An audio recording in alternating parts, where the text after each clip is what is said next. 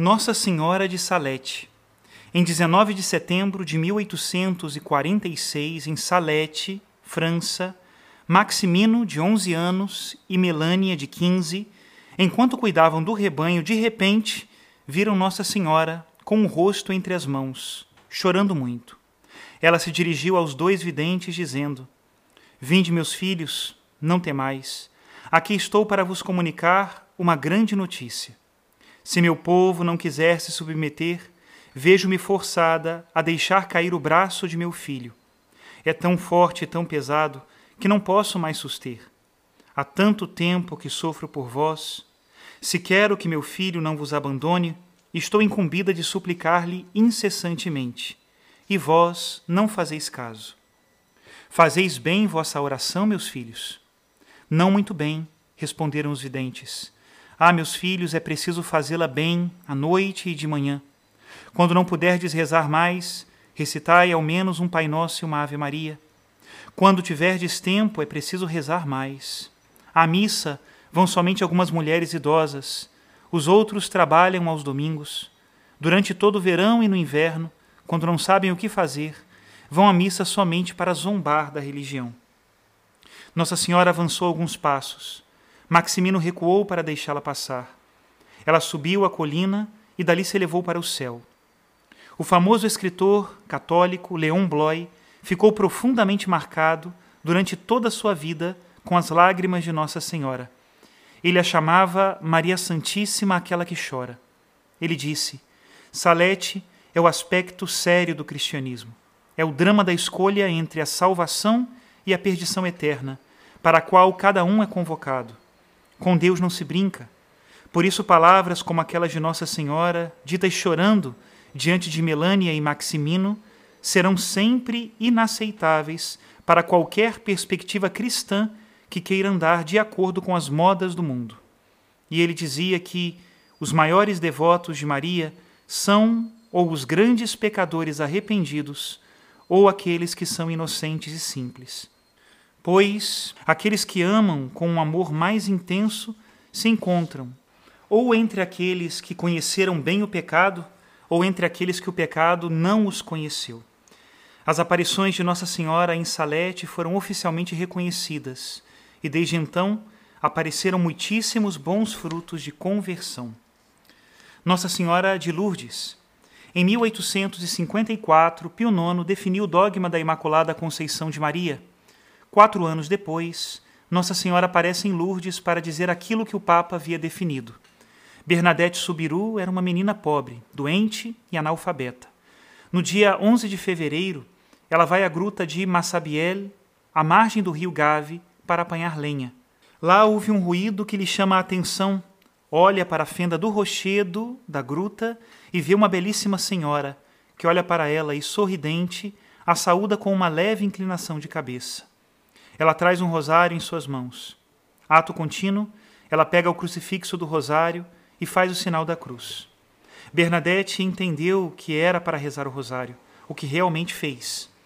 Enquanto Bernadette o reza, a Virgem acompanha, deixando passar por entre os dedos as continhas do seu rosário que segura nas mãos.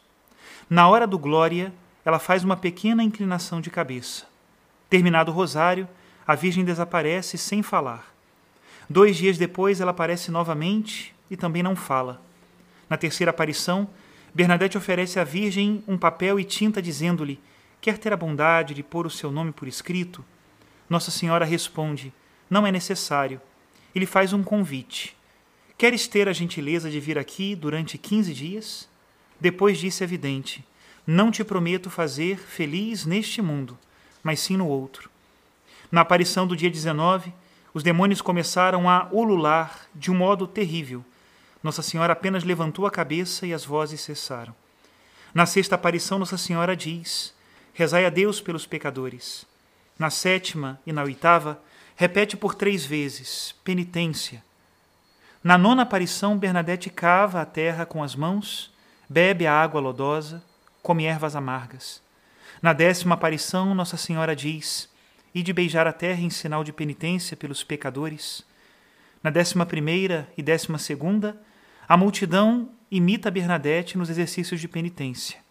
Na décima terceira aparição, Nossa Senhora diz a Bernadette: Vai dizer aos sacerdotes que se vem aqui em procissão e que se faça uma capela. No dia 25 de março de 1858, ela diz: Eu sou a Imaculada Conceição. Antes de Bernadette perguntar o que significava, ela desapareceu. Apareceu ainda duas vezes depois disso, mas não falou mais nada. Nossa Senhora falou pouco, disse o essencial: rezar, principalmente o rosário, fazer penitência pela conversão dos pecadores. Prometeu fazer-nos felizes, não neste mundo, mas no outro. Mais de cinco milhões de peregrinos chegam todos os anos a Lourdes.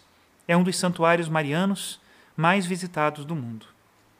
Nossa Senhora do Rosário de Pompeia. Bartolo Longo nasceu em 1841, estudou direito e frequentou círculos satânicos, tornando-se um ferrenho anticlerical. Mas, ajudado por um sacerdote e por um dos seus professores, se converteu e começou a rezar o rosário fervorosamente todos os dias. Em outubro de 1872, enquanto rezava o rosário, ouviu uma voz que lhe dizia: Se queres te salvar, deves ocupar-te em difundir o culto do Santo Rosário. Impelido por esta voz, se empenhou em difundir a devoção e também em construir uma igreja, a Rainha do Rosário.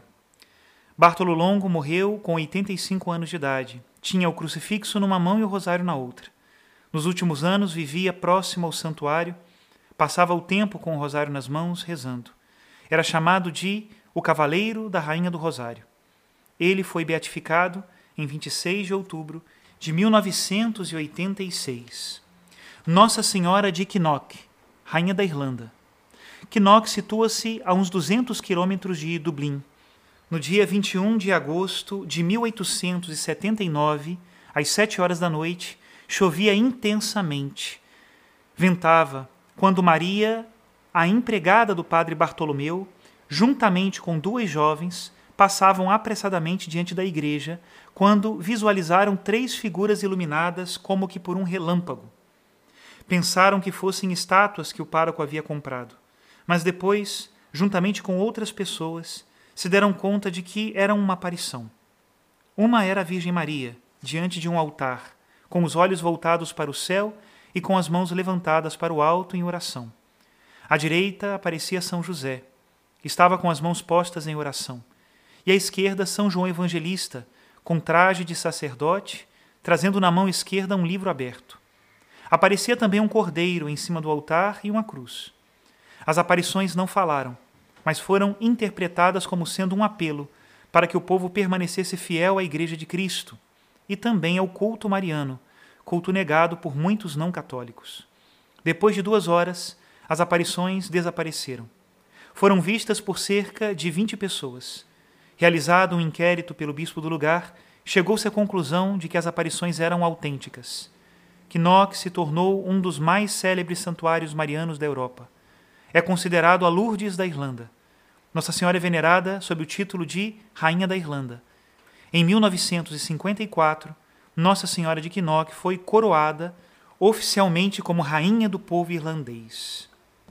Do século XX temos muitas aparições de Nossa Senhora, entre as mais conhecidas, a aparição de Nossa Senhora de Fátima em 1917, a aparição de Nossa Senhora de Gunadala na Índia em 1924, a aparição de Nossa Senhora de Benheim, na Bélgica, em 1934, Nossa Senhora Rainha do Universo, na Alemanha, em 1936, Nossa Senhora Peregrina, no mesmo ano, na Hungria, Nossa Senhora Rainha de Todos os Povos, em 1945, em Amsterdã, Holanda, Nossa Senhora Medianeira de Todas as Graças, em 1946, na Alemanha, também no mesmo ano apareceu Nossa Senhora Rosa Mística, a Pierina Gili, em Montichieri e Fontanelli, na Lombardia italiana. Em Garabandal, na Espanha, Nossa Senhora apareceu em 1961. Em 1966, apareceu como a Rainha do Mundo, na Toscana, da Itália. No Japão, apareceu em Akita, em 1973. Em Kibeho, na Ruanda, entre 1981 e 1983, justamente antes do grande massacre de Ruanda. A Rainha da Paz, em Medjugorje, aparece desde 1981 até os dias de hoje, e com o mesmo título aparece em Anguera, na Bahia, a partir de 1987, também até os dias de hoje. A Mãe de Jesus continua acompanhando a Igreja, até que nós vejamos, como diz o livro do Apocalipse, no céu, o grande sinal desta mulher vestida de sol. Não nos deixará a Mãe de Cristo enquanto durar neste mundo ainda o sofrimento do seu Filho. Somente na ressurreição dos mortos, todos nós entenderemos plenamente o papel que Deus reservou a esta bela senhora para a salvação de todos nós. Que Deus nos abençoe a todos, em nome do Pai, do Filho e do Espírito Santo. Amém.